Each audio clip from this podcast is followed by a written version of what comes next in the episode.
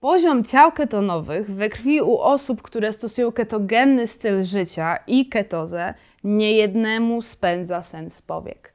Padają pytania, czy aby na pewno jestem w ketozie? Czy mój organizm nauczył się już funkcjonować na tłuszczach? Czy jestem w niej wystarczająco głęboko? No i to najważniejsze, czy ten wczorajszy mały cheat wyrzucił mnie z ketozy i wszystko stracone?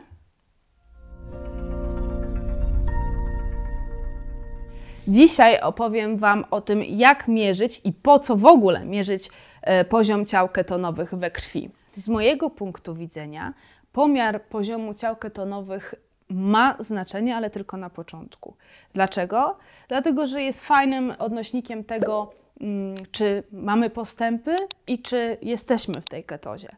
Natomiast kiedy już będziemy fat adapted, czyli zaadaptowani do spalania tłuszczu jako głównego źródła energii, nie będzie już konieczności mierzenia e, poziomu ciał ketonowych, dlatego że ketoza się czuje, ale o tym opowiem Wam kiedy indziej.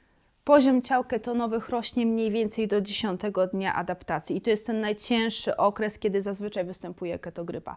Po tym czasie organizm zaczyna powoli łapać o co chodzi i korzystać z ketonów e, jako paliwa, dlatego też ich poziom w moczu zaczyna gwałtownie spadać.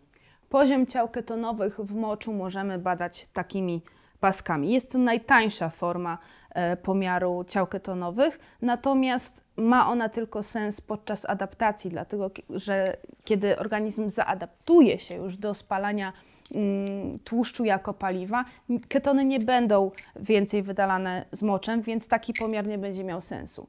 Istnieją również e, urządzenia do mierzenia ketonów w wydychanym powietrzu, ale to jest najmniej miarodajny e, pomiar, dlatego nie będę poświęcać e, mu czasu. Nie polecam i tyle. Kolejną formą pomiaru ciał ketonowych jest pomiar z krwi za pomocą glukometru i specjalnych pasków.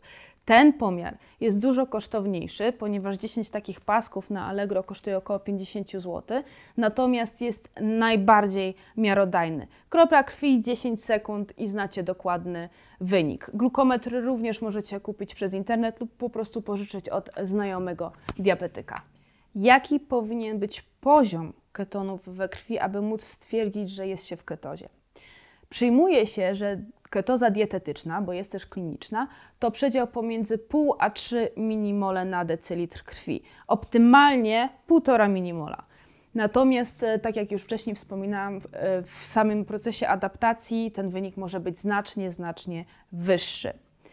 E, natomiast e, poziom ketonów we krwi może być zupełnie inny rano i wieczorem, przed treningiem i po treningu, przed jedzeniem i po jedzeniu. Dlatego bardzo ważne jest, żebyście mierzyli e, ten poziom w takich samych warunkach. Mam tu na myśli sytuację, kiedy na przykład mierzysz poziom ketonów zawsze godzinę po przebudzeniu na czczo. Wówczas Przykładowo, jeśli budzisz się o 7 rano i robisz pomiar o 8 na czczo, a następnego dnia budzisz się o godzinie 10, wówczas mierzysz ketony o godzinie 11.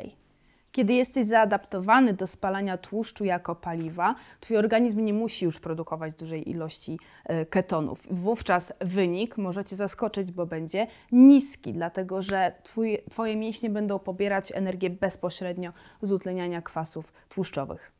Mam nadzieję, że wszystko jest dla Was jasne, a ponieważ jesteście częścią naszego zespołu, chcielibyśmy, abyście zadali nam pytania, które Was nurtują, na które później będziemy w stanie odpowiedzieć w następnym nagraniu. I oczywiście pamiętajcie o tym, żeby zasubskrybować kanał i wcisnąć dzwoneczek informujący Was o pojawiających się nowościach. Do zobaczenia!